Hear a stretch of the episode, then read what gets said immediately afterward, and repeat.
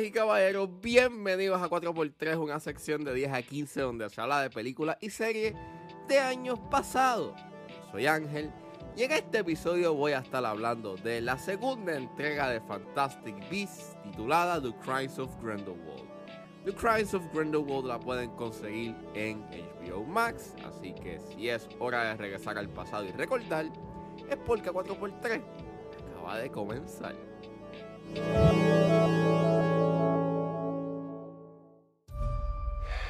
Address. What's that? A safe house in Paris. Why would I need a safe house in Paris? Should things at some point go terribly wrong, it's good to have a place to go. You know, for a cup of tea. Fantastic Beasts, The Crimes of Grindelwald, es la secuela de Fantastic Beasts and Where to Find Them y es dirigida por David Yates, escrito y basado en los personajes de la innombrable, la controversial J.K. Rowling.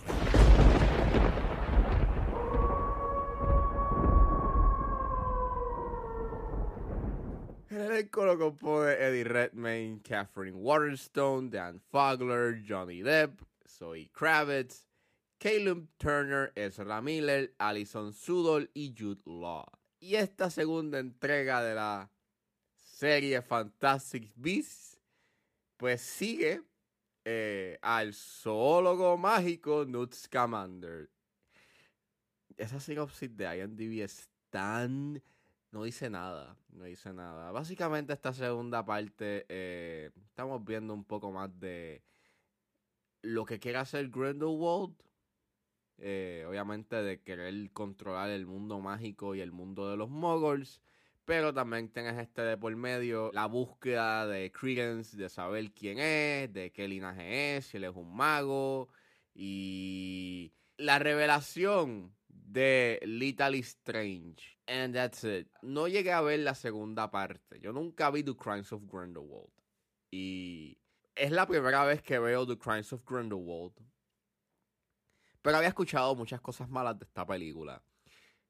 Y. Y pues sí. Esta película es mucho peor que la primera en muchas cosas. En, en unas mejor.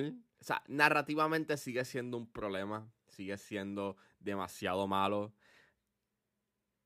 Y I'm not gonna lie, por lo menos empieza sólido, por lo menos empieza prometedor. Like, empieza bien dark, están en Nueva York, tienes la persecución cuando sacan a Grindelwald que lo van a transportar a, Londres. Y tienes la emboscada. And visualmente se veía bien a pesar de que tienes unas estupideces ahí, you know, como por ejemplo cuando el carruaje por dentro se llena de agua, pero entonces no se vacía, se queda igual. Y cuando están subiendo de altura, you know, y, y, y pues, ¿por qué no? ¿Por qué no sale agua? Pero pues, anyway, esas son, esas son estupideces. Pero por lo menos el set piece, pues está interesante, está, está, está cool, está cool.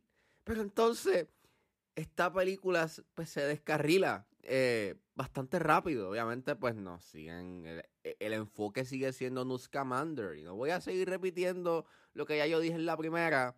Pero pues Newt Scamander sigue siendo un personaje agente. Él no tiene ningún tipo de importancia o él no tiene nada que ver en los eventos que suceden en esta película. Solamente lo único que tiene es, o el único, you know, lo único que lo mueve es Little Strange, but it's not enough. Y entonces cuando pasa lo que pasa, que cuando ella se muere al final, pues no tiene ningún tipo de impacto. Todo el mundo sigue, you know, por su camino. Inclusive el prometido que ella tiene, que es el hermano de Newt Scamander, ni siquiera, o sea, llora como un poquito, pero después como que normal. No hay una gran resonancia emocional. Entonces ese único, you know, drive para poder hacer lo que hace en esta entrega no es suficiente. Sigue siendo un personaje que no tiene ningún tipo de motivación para poder, you know, hacer algo en términos narrativos. Y me da tanta gracia cuando Don Dumbledore dice, no, es que tú, tú tienes que derrotar a Grindelwald. Y todo es porque pues él no puede y es como porque hizo un juramento de sangre. Pues la idea de forzar a Nut a hacer algo, como que tienes que estar aquí, cause I don't know, but tienes que estar aquí. Y es como, oh my God, es demasiado stupid. And es como, why, why, ¿por qué no puede ser otro mago? No, ¿por qué, ¿por qué él? ¿Por qué él? Esa, es- esa es mi pregunta. Entonces, hay muchas cosas que son bastante anticlimáticas, como por ejemplo, hay varias escenas que se supone que son como que digo, una gran revelación, o por lo menos, no una gran revelación, pero por lo menos no sigue el, no hay un cierto tipo de, de, de clímax, o no hay un cierto tipo de, de intensidad a la hora de construir escenas, como por ejemplo, eh, la escena cuando te revelan quién es Nagini, y, y, y eres so You're so stupid. Porque primero te dicen, o sea, primero Credence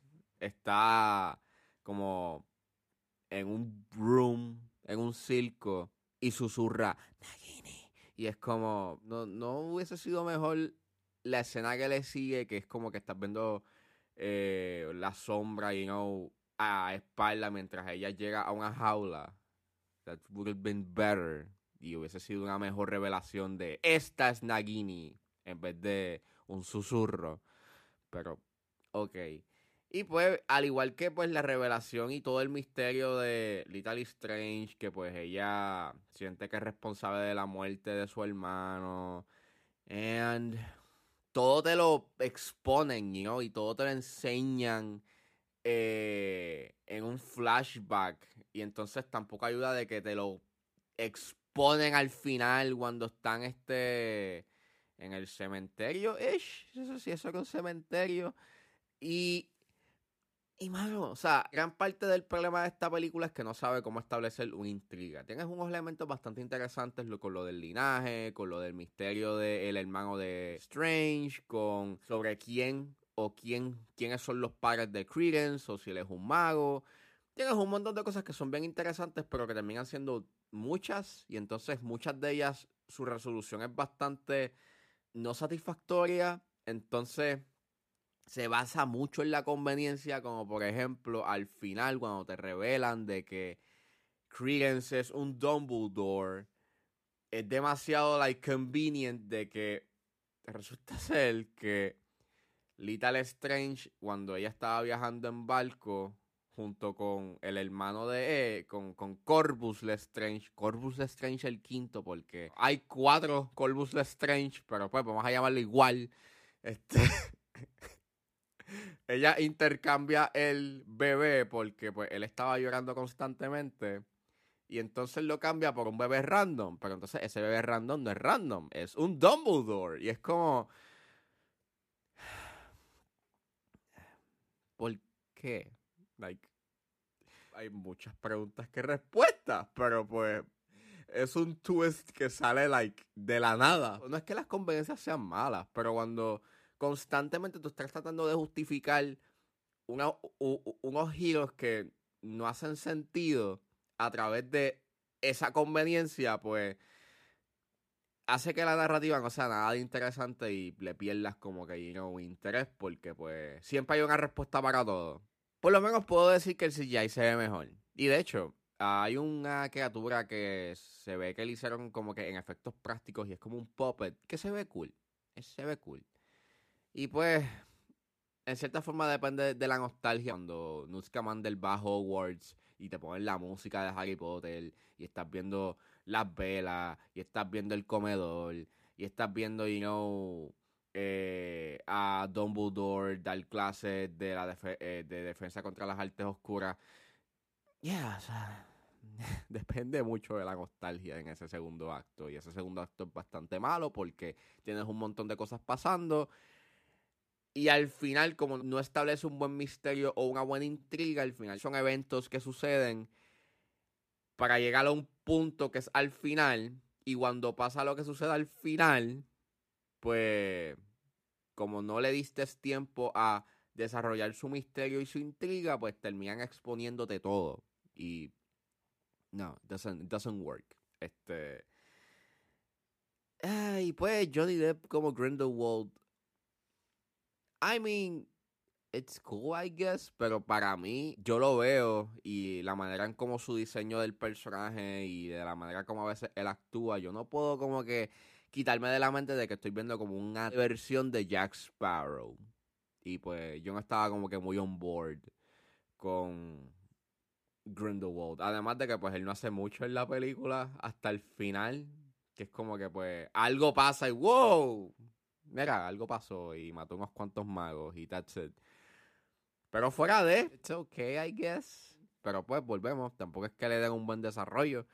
Él está tratando con el material que le dieron. So, The Crimes of Grindelwald es lo mismo que la primera. Mucho peor en muchos aspectos. Sigue notando que esto lo hicieron por dinero. Y pues, no la vean, mano. Esto, esto, it's not good. It's not good.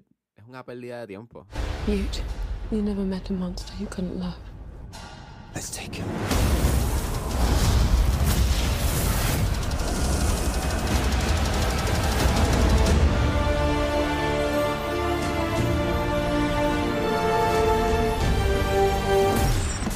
Your brother? I think that might have been the best moment of my life. Bueno, eso fue todo en este episodio de la 4x3. Espero que les haya gustado. Suscríbanse a mis redes sociales. Estoy en Facebook, Twitter e Instagram con ángeles.pr. Recuerden buscarme en su proveedor de busca favorito como 10 a 15 con Ángel Serrano. Gracias por escucharme y nos vemos en la próxima.